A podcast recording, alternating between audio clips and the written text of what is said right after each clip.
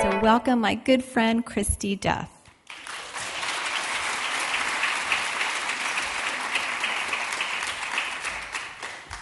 It is such a blessing to be here. Um, I've had the privilege of being here a couple times, and my husband has had the privilege of coming too. And every time we get to this church, we feel like we're home, and we just love you girls so, so much. And last night, somebody at my table said, Have you ever heard Pastor John sing?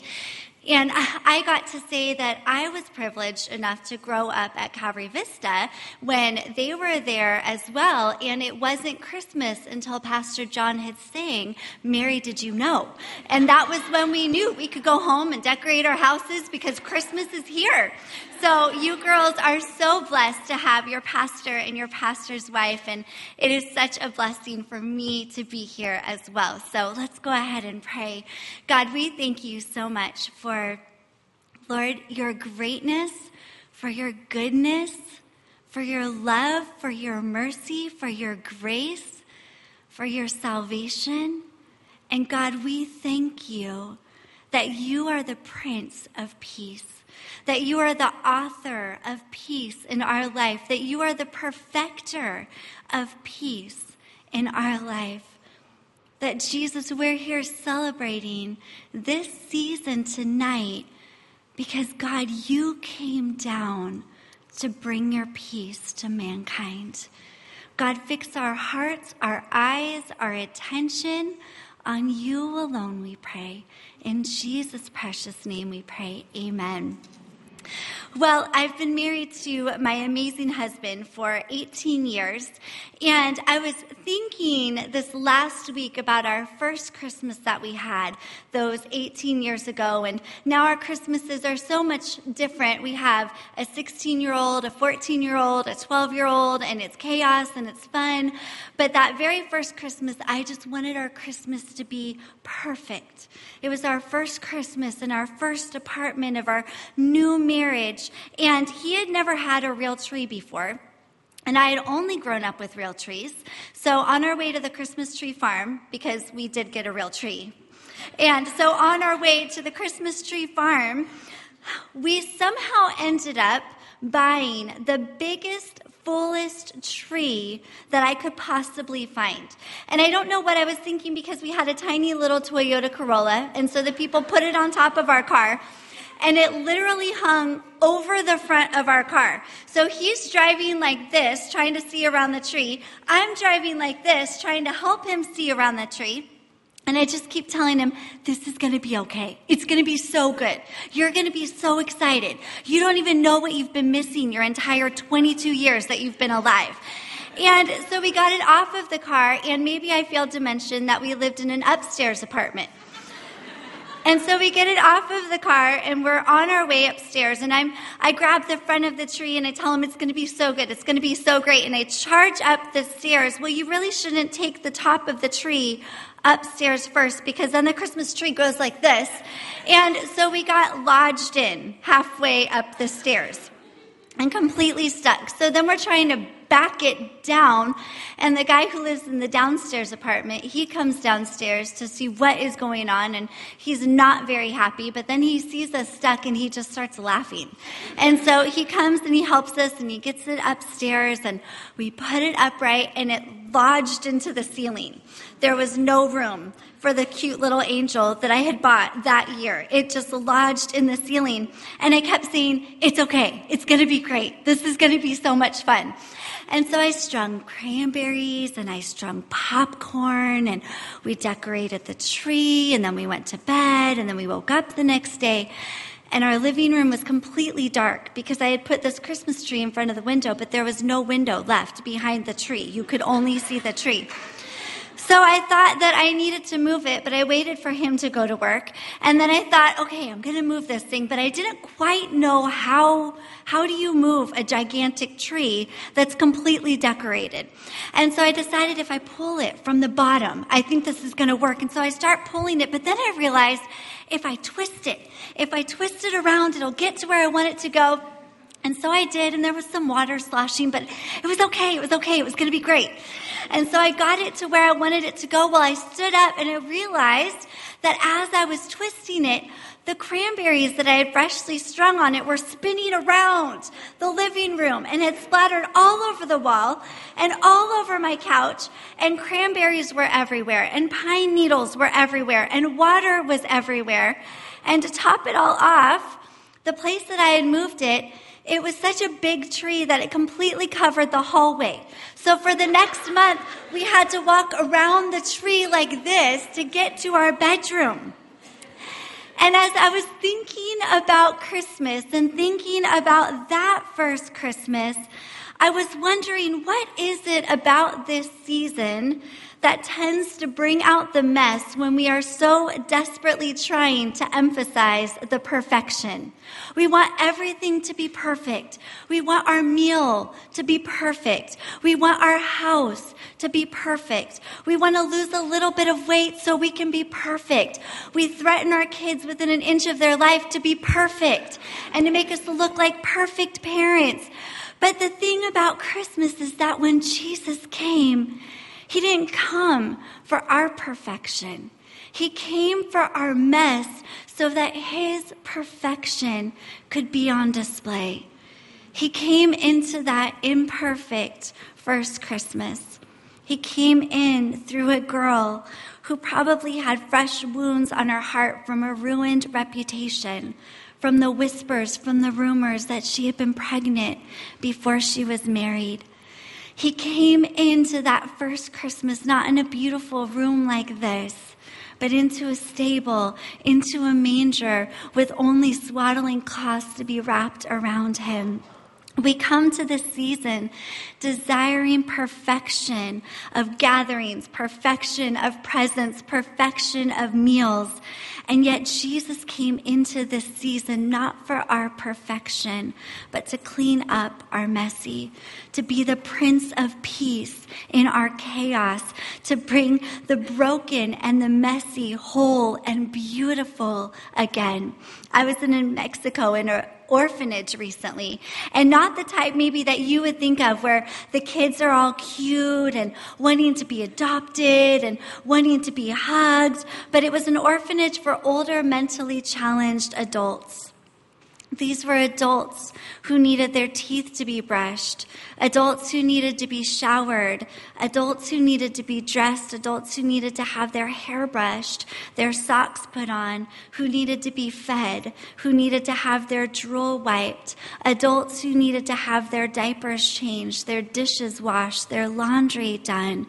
And I was there with our high school youth group, and it was the sweetest weekend serving alongside of our high school kids and two of my own high school kids. And from my mom's heart, my mom's perspective, watching our kids take care of these precious people who had no ability to take care of themselves. I remember one moment watching my son wheel a man down a hallway in a wheelchair, knowing that he was on his way to change his diaper. There is nothing better for a 14 year old boy to have to go change an adult's diaper. That puts character into their heart real fast. But you know, when we were there, we woke up early and we take care of these precious people all day. And then we went home exhausted and happy, but we went home and I kept thinking about the amazing servants who stay there, who live there. There were four 20 something year olds that I met who live there and take care of these precious people day in and day out. And it was one of those times where I was absolutely astounded and suddenly you don't feel like you do very much for Jesus at all. Because that seems like the real work, the hard work, the sacrificial work, the life giving work. It's really not very hard to put put on a pretty dress and come tell people that Jesus loves them. It's not a difficult thing. And yet, as I thought about these people who stayed, who served, who've given their lives to be there, what a beautiful picture of Jesus they were to my heart. This Jesus, this Prince of Peace we're told in Revelation that the angels and the heavenly beings surround his throne, and day and night they do not cease to cry out, Holy, holy, holy is the Lord God Almighty who was and is and is to come. And then they stand up and behold a glimpse of his glory for a moment and they fall down on their faces again, crying out, Holy, holy, holy is the Lord God Almighty who was and is and is to come. And yet this King, this God, chose to come to this earth, to our life, so that he could make us whole. This Prince of Peace brought peace by ransoming us with his precious blood, dying on the cross, and raising from the dead. Can you imagine this God?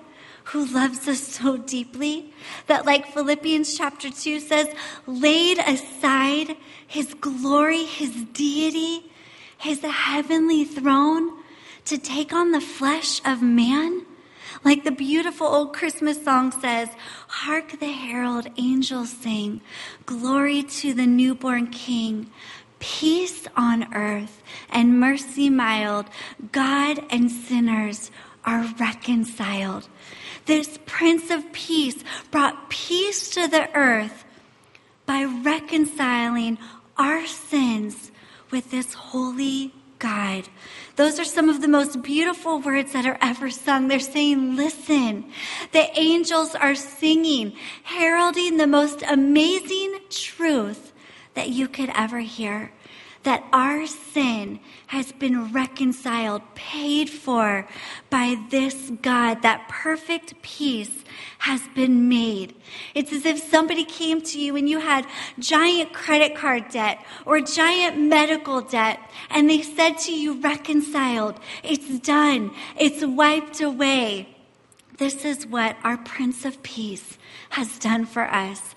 The infinite King has become a finite baby who would live and die for humanity. The angels were singing to the shepherds. The stars were declaring to the Magi, You can come find peace. Peace and salvation, peace in your heart, peace in your soul, and peace in your mind because this Prince of Peace has come to the world to save those he loved. Now, this holy, just, perfect God could have intimacy with those that he longs for. He could bring salvation. God and sinners reconciled, brought together, perfect peace could be had by us. And this God had come down before. We see in the Old Testament that he came to Abraham to tell him that he would have a child. He came to Moses face to face to give him the friendship, the encouragement, and the wisdom that he would need to lead God's people. We see that he came to Joshua to give him the strength, the boldness, the battle plan that he would need to conquer this new land. He came to Samson's parents to promise a man who could free them from the bondage and the oppression that they were in.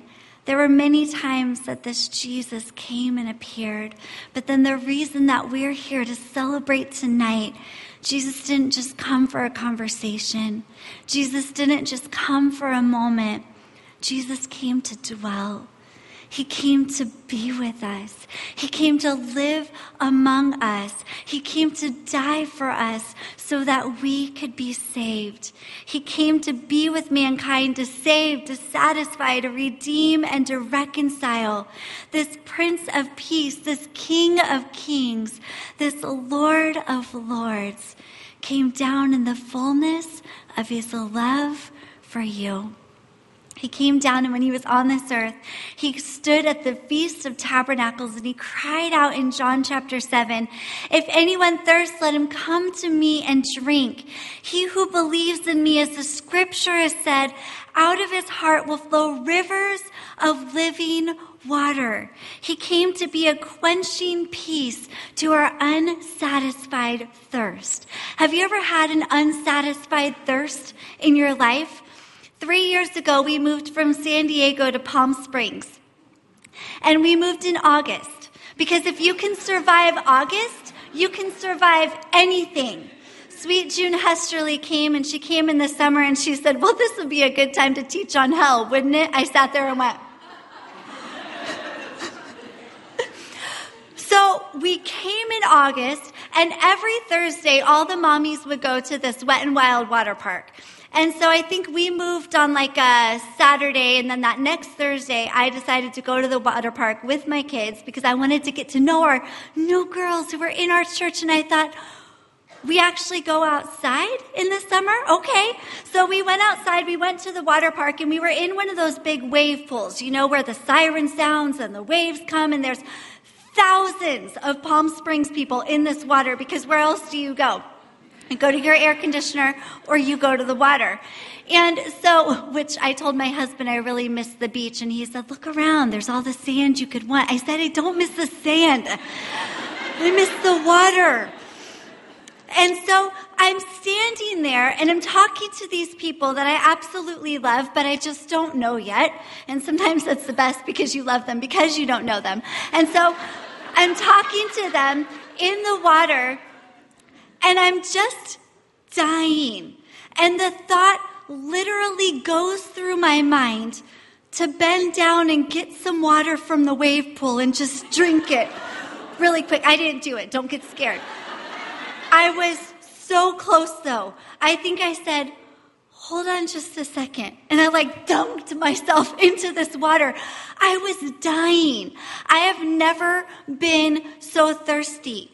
I finally found this giant jug of water and I just started drinking out of it. And a lady came over and she was a lifeguard and she said, Excuse me, ma'am, that's our water. And I said, Okay, I'm just going to take some though. I was dying of thirst. Have you ever been dying of thirst? I think that any of us who've lived and experienced life without Jesus have found ourselves dying of thirst. Or maybe you have a testimony like mine where I used to have fits of rage and I was angry and I was mean and I would hit and I would scream. And then I turned three and I asked Jesus to come into my heart. But I can tell you, as someone who has walked with Jesus as long as I remember, there are still moments where I have had those soul thirsting moments. Like David, who cried out in Psalm 42, as the deer pants for the water, so my soul thirsts after you. And so Jesus came on this earth to dwell and cried out, If anyone is thirsty, let him come to me and drink. Because we are thirsty for his love. We're thirsty for his peace. We'll never find a love anywhere else like Jesus' love. We'll never find a peace anywhere else like the peace of Jesus. We'll never find one who can keep us in perfect peace as our minds are stayed on him. We'll never find another avenue to peace that passes understanding. We'll never find another who can break down every wall because he is our peace. This God is worthy of our full attention. This God is worthy of our full adoration. This King, this Prince of Peace. Because when Jesus was in this life on this earth, he told a parable of a man who found a treasure in a field. And he said that he sold all to obtain this field so that he could have this treasure. And that's you. You are the treasure that Jesus, this Prince of Peace, in all his love, laid aside his deity, the glory of heaven, to take on flesh of a man, to die on a cross, to save you, because he's so madly in love with you. You'll never experience a love like this anywhere else. You'll never experience a peace like this anywhere else. There is no Calgon that can take you away to a place of peace like Jesus has for you. He's so worthy of our lives because he's never failed us yet, has he? I was reading the other day in First John. And John opens it up by saying, This Jesus, who our hands have handled, who our eyes have seen, who our ears have heard, his love is the message that we proclaim to you. And I know I sat there and I read that that day and I thought, I know that my physical hands have never touched you, but I have felt your touch in my life. I know that my eyes have never seen you. I know they will, like Job said. Someday our faith will become sight, but it hasn't happened quite yet. But I have seen Jesus work and move in my life like in no other way. And I know that my physical ears haven't quite heard his voice audibly, but I have heard him so clearly through his word and in prayer. Michelle was um, telling you girls, six months ago, my husband got diagnosed with stage four lymphoma. And I actually don't talk about it very much because it still makes me sad. but God's done so much in it. And we're waiting for a PET scan. He has a PET scan the end of December. And so we'll find out a little bit more of what's going on. He had six rounds of chemo, and I think he's doing great. I think he's going to be totally fine. And, um, and it was so interesting because we actually didn't know that we were waiting for a cancer diagnosis. He had had a giant lump, but we thought it was a lymph infection. And so we thought we were waiting to figure out exactly what it was so he could be on antibiotics. And I remember this day, God woke me up with a song on my heart. And it was a song about Jesus being on the throne that he was the King of Kings, that he was on the throne. And he woke me up with that on my heart and he said, I want you to sing this song all day long. And I said, okay. And so I turned it on and I walked and had the song on and I dropped my daughter off at school and had the song on and came home and I had the song on. And when I got home from taking my daughter to school, my husband said, I need you to sit down because we got to talk really quick. And as soon as he's telling me, I'm thinking, no, no. And maybe you girls have also been in that place with that diagnosis. And it's like, like you don't want it like if you could just say, No, I don't want this. I don't want this for you. It won't become your reality, but it is. And Jesus was so clear, so loud with his songs, with his words that day. And he said in John that my sheep follow my voice. Girls, we have a Prince of Peace who is worthy of following because we will never find another peace like we will anywhere else in Him. There's that old hymn that says, Love came down at Christmas. Love all lovely, love divine. Love was born at Christmas. Stars and angels gave the sign. This is not a season for material wealth that we are in. This is not even a season just to get together that we are in. This is a season of God, this Prince of Peace, being so worthy to be magnified by our lives. And every time I hear that word magnified, I always think of my great grandma and we used to go up to Fresno and we would visit her. And I used to love as a little kid laying down on her green shag carpet. And now I think of that as an adult and I kind of look at myself as a child and I think, get up. When was the last time she vacuumed that? How do you vacuum a green shag carpet as a 90 year old lady? Where was my mother to tell me not to lay down on the green shag carpet?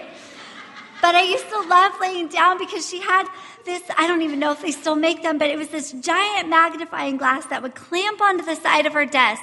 And you know, one of those big things that would kind of into place. And I loved laying down looking up at her because her eye was so big. It was like a cyclops, but I didn't know what a cyclops was. The first time I saw a cyclops, I was like, it's grandma. And you know, David says, magnify the Lord with me. What does that mean? That means that you and I, we grab a square carpet. It can probably be a little bit cleaner than green shag carpet, the 90 year old woman. But we grab a square carpet and we lay down and we look up and we let our perspective be up and we let our focus be up and we let our attention be up and we let our adoration be up because this God is the keeper of peace and we live in a world that doesn't know peace. Without Jesus, there is no peace. Without Jesus, there is no love because he is the Prince of Peace and God is love. Without Jesus, there's no hope. Like Pastor John was saying, we live in a hopeless world. And Romans 5 5 tells us that our hope does not disappoint because the love of God has been poured out into our hearts by the Holy Spirit who was given to us. God says, In my love, your hope won't disappoint. Which automatically says to us that whatever else our hope might be in absolutely will disappoint. And we've all been there, haven't we? When our hope has been disappointed, when something didn't fulfill, maybe your kids or maybe you, they've said to you, if you just get me this for Christmas, I will never ask for anything ever, ever again as long as I live. And I just laugh because that's the most hilarious statement ever. And I decided to Google useless Christmas presents because I had time.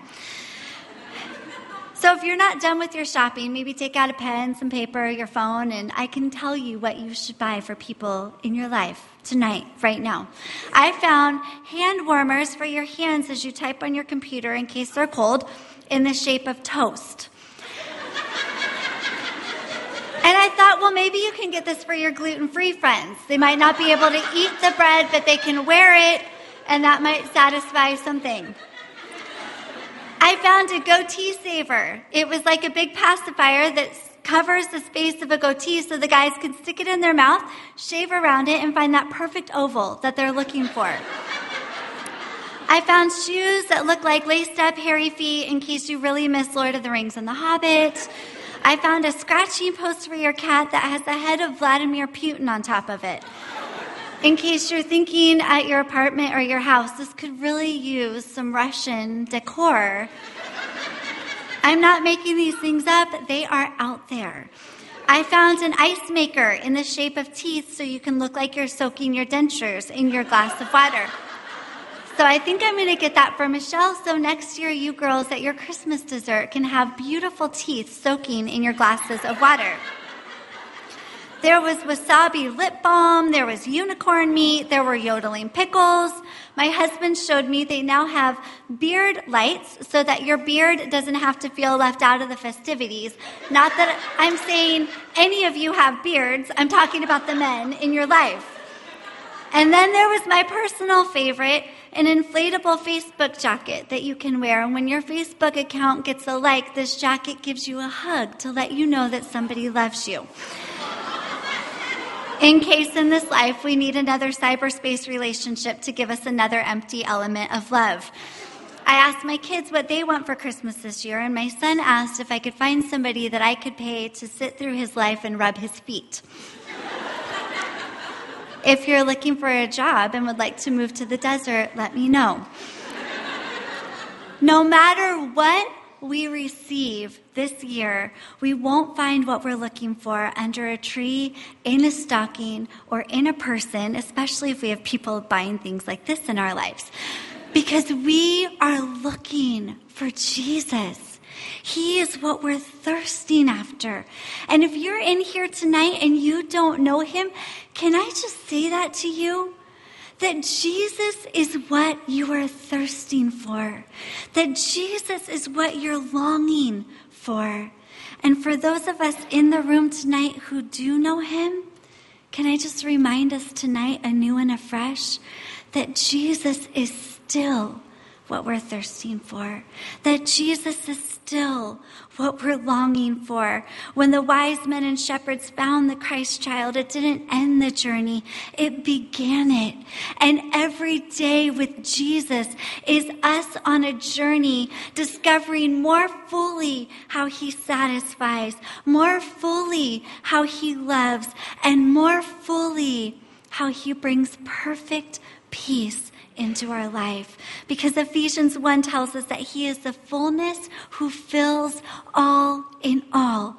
That means there's no room left for anything else that can fill us ever. And no matter what the season might hold for us, there's one thing that you can be sure of that you are so loved by this one who came to save you. That he came to bring abundant peace that we could never find anywhere else. There's this passage in Ezekiel chapter 34 where God is talking to the shepherds of his people, and he's not very happy with them because they haven't done a very good job of shepherding. He says in there, the weak you have not strengthened, nor have you healed those who are sick, nor bound up the broken, nor brought back what was driven away, nor sought what was lost. He says, my sheep wandered through all the mountains on every high hill. Yes, my flock was scattered over the whole face of the earth, and no one was seeking or searching for them. And it breaks my heart every time I read that chapter because it looks so hopeless for these precious little sheepies who are so broken, so hurting, and so lost. And I know in a room this size, there's some who have to feel a little bit hopeless as well.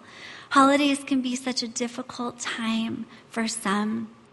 Some desire to be near family, but for whatever reason you can't be. Maybe your family is passed on, or you've been forgotten, or excluded, or outcast, or the tickets are too expensive and you can't get there, or your job won't give you the time off.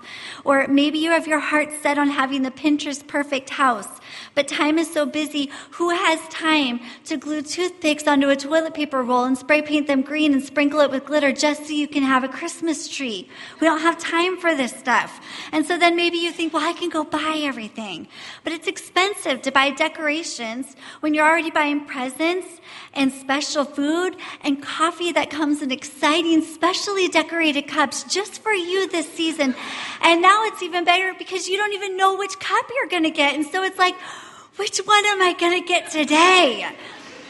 And maybe you can't buy everything that you want to buy, or maybe you did buy everything that you wanted to buy. And you thought you had the Pinterest perfect house until you walked into somebody else's Pinterest or perfecter house, and suddenly your house doesn't look very cute to you anymore. Or maybe on a more serious note, maybe this year your marriage has fallen apart. Or maybe you're not talking to your family, or they're not talking to you, or maybe a family member has passed away, and don't empty seats look so much more empty around Christmas? And there's so much hopelessness in this world at times. And you turn on the news and you see the refugees or those being sold into slavery or those displaced by ISIS or those who have lost their homes in fires or hurricanes and who can stomach all the tragedy in this world. And we look at them thinking, who is caring for all the lost, for all the hurt? And maybe sometimes I think a lot of times for me, if you're like me, sometimes we look at all these hopeless situations and we feel so bad because we care so much about our, our tiny situation. But it seems so big to us because, like my husband says, a minor tragedy is a tragedy that someone else is going through. All tragedies that we walk through are major tragedies. And so, who is fixing all this? Who can bring peace to this unpeaceful world? To these hurting hearts. Well, God goes on to say in Ezekiel chapter 34 Indeed, I myself will search for my sheep and seek them out. I will bring them back, he says. I will gather them. I will feed them. I will make them lie down. He says, I will seek what was lost. I will bring back what was driven away. I will bind up the broken. I will strengthen the sick because the Prince of Peace has come to this earth to meet our need, whatever that might be. He came to bring perfect peace to our fear. He came to bring perfect peace to our loneliness. He came to bring perfect peace to our brokenness. He came to bind up, to restore, to be our Prince of Peace because He is Emmanuel, God with us. He says, You be my people, and I'll be your God. This Prince of Peace came to bless us with his presence and all that comes with. Isaiah chapter 9, the classic Christmas verse, he says, His name will be called Wonderful, Counselor, Mighty God everlasting Father and the Prince of Peace. He came to take out stony, stubborn, rebellious, difficult hearts, he says in Ezekiel, and he replaces them with tender, responsive, soft hearts to hear his voice, to listen to his peace, to find peace through obeying his commands. Because this God, this King, this Prince of Peace came into this life not for our perfection, not because we have to be something, not to hear our accomplishments, not to clap at our accolades, not to be impressed by who we think we have to be. But this Prince of Peace came into this broken, hopeless, lost, dying, hurting world so that He could be a peace in our life that we would find in no other way. He came to make all things new. And so we have a tradition in my house that we started years and years ago. Because every year when they start to put Christmas decorations up, like maybe in August, it seems like now, my kids start instantly talking about what they want for Christmas in November, a couple weeks ago, one of my children actually said, It is almost December and I don't even know what I want for Christmas yet. And I thought, Okay, well, we've got time. You're going to be okay. And then another one of my kids said, I think that we should call Christmas Thanksgiving. And I said, What?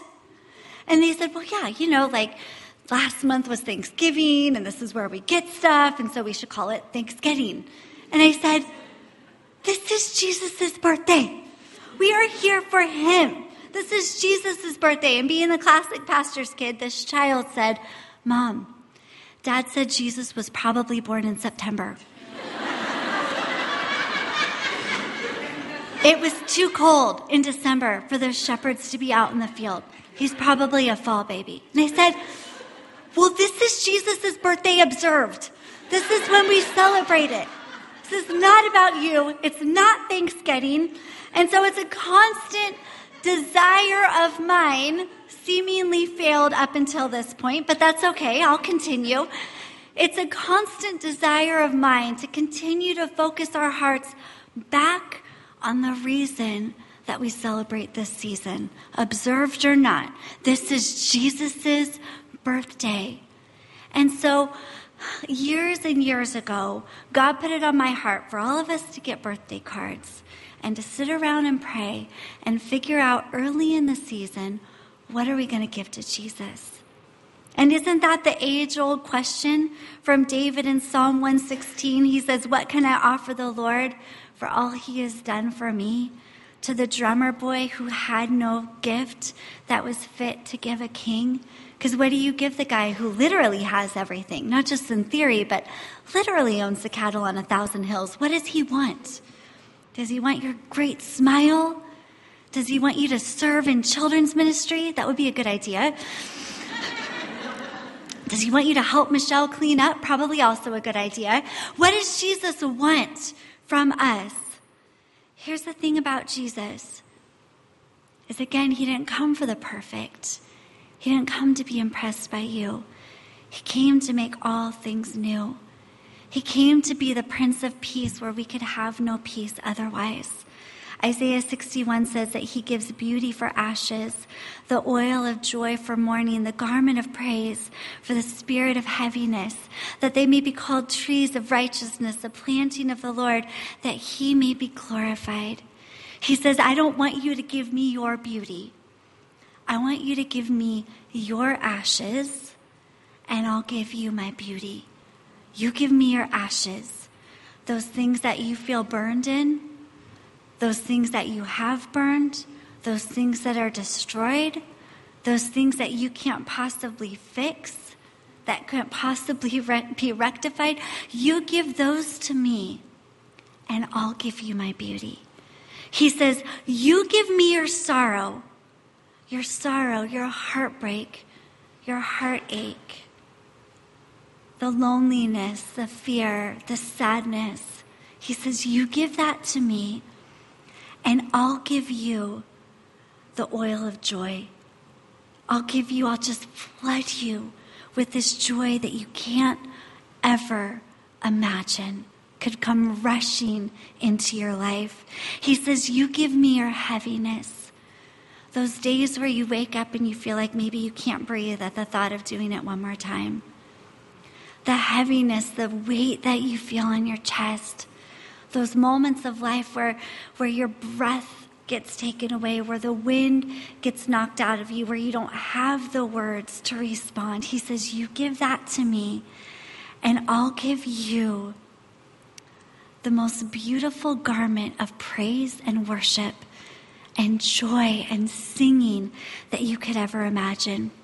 And when Jesus, this Prince of Peace, walked this earth, he read from the first two verses of that chapter in Isaiah 61, and he stood in the synagogue and said, The Spirit of the Lord is upon me, because he has anointed me to preach the gospel to the poor. He has sent me to heal the brokenhearted, to proclaim liberty to the captives, recovery of sight to the blind, to set at liberty those who are oppressed, to proclaim the acceptable year of the Lord.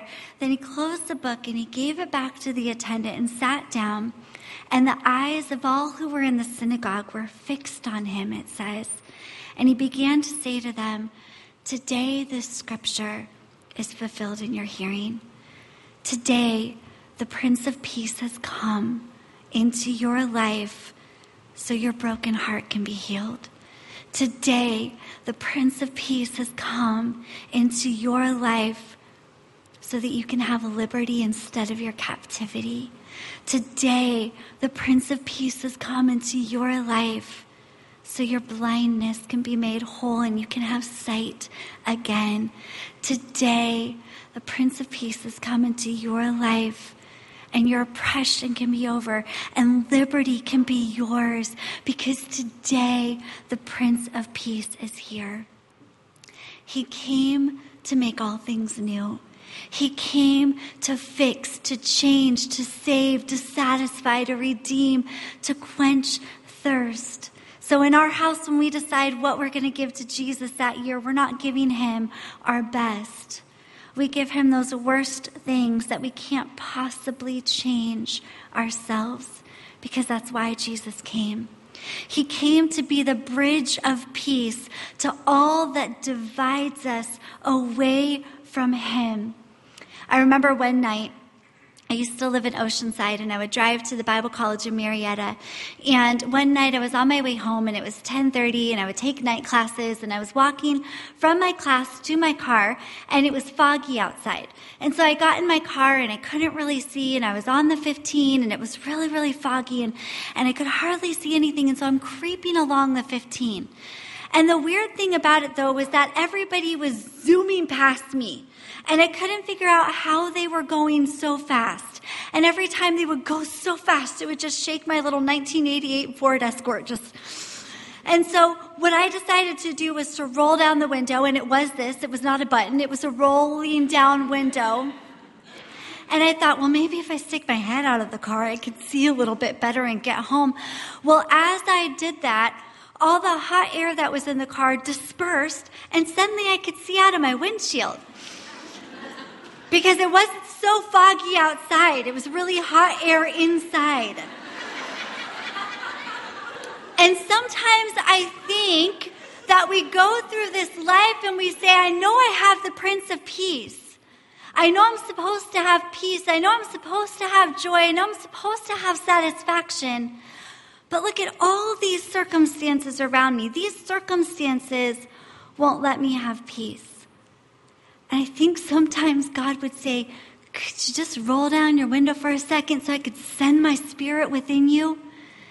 Because this God, this Prince of Peace, He wants to give us peace that surpasses understanding, circumstances, in laws, situations, holidays, relatives, family, school, jobs. This God wants to dwell inside of us Absence of peace isn't usually due to extenuating circumstances.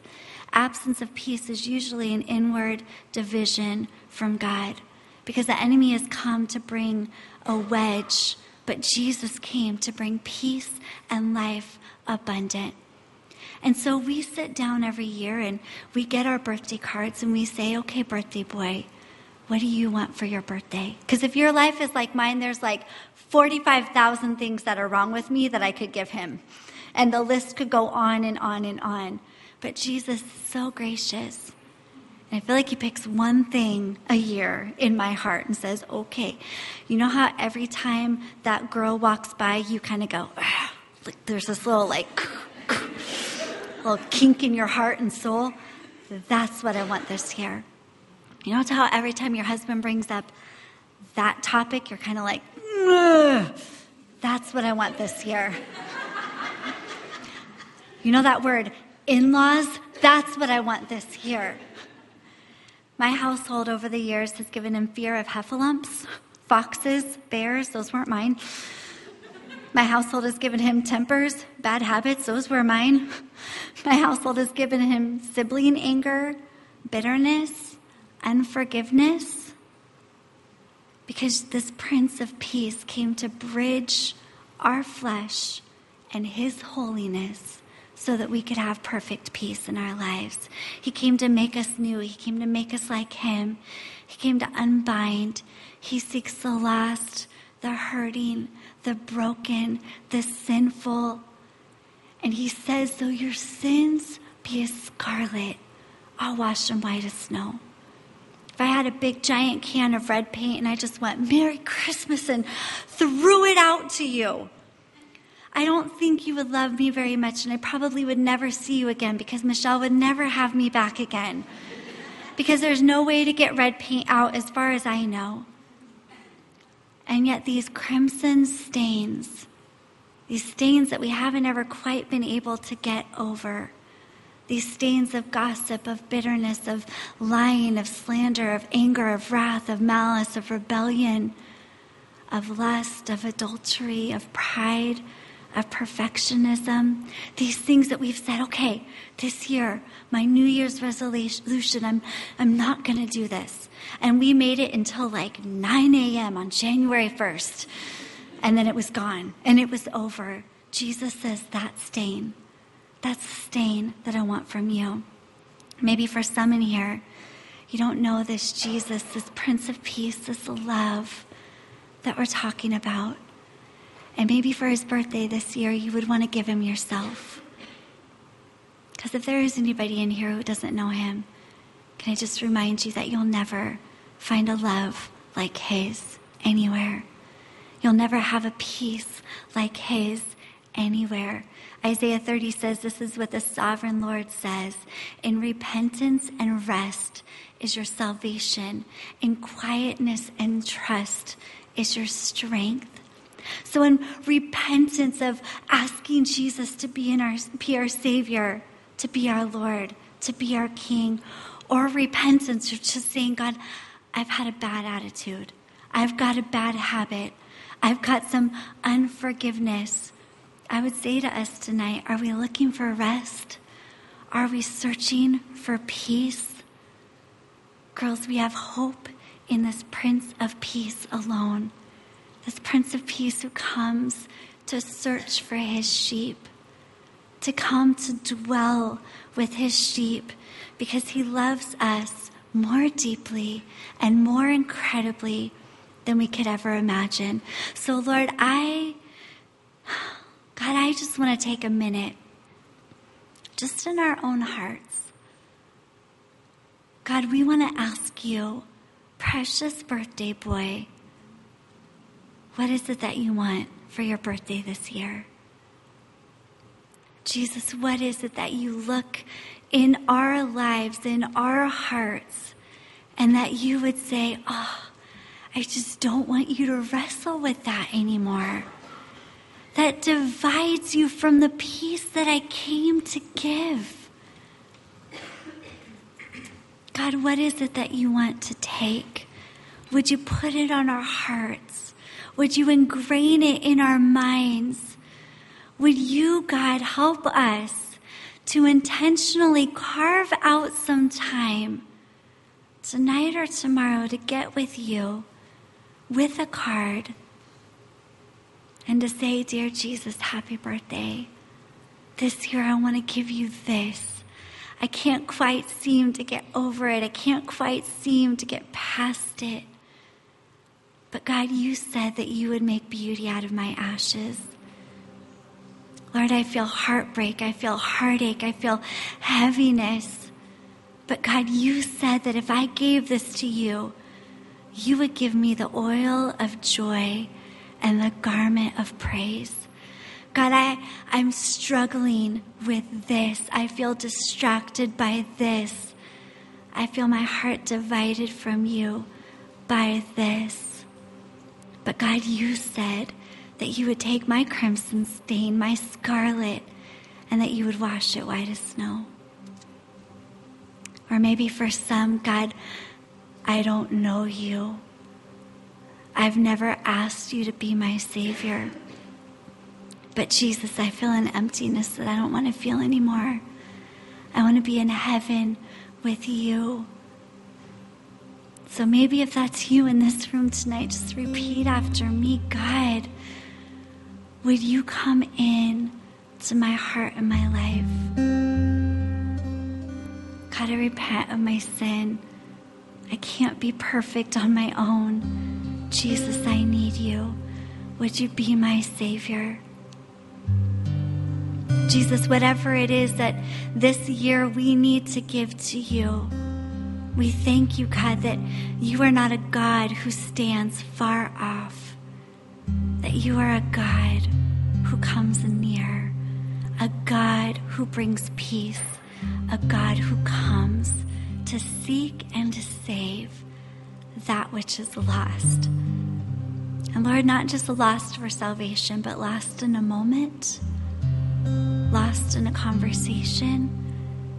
God, you are a Prince of Peace every moment of our life. Jesus, in the words of Hosea chapter 6, he says, Let us press on to know the Lord. God, may we press on to know you, Jesus, with all that we are. Thank you for your peace. Pray blessing over these girls. In Jesus' name, amen. Thank you, girls.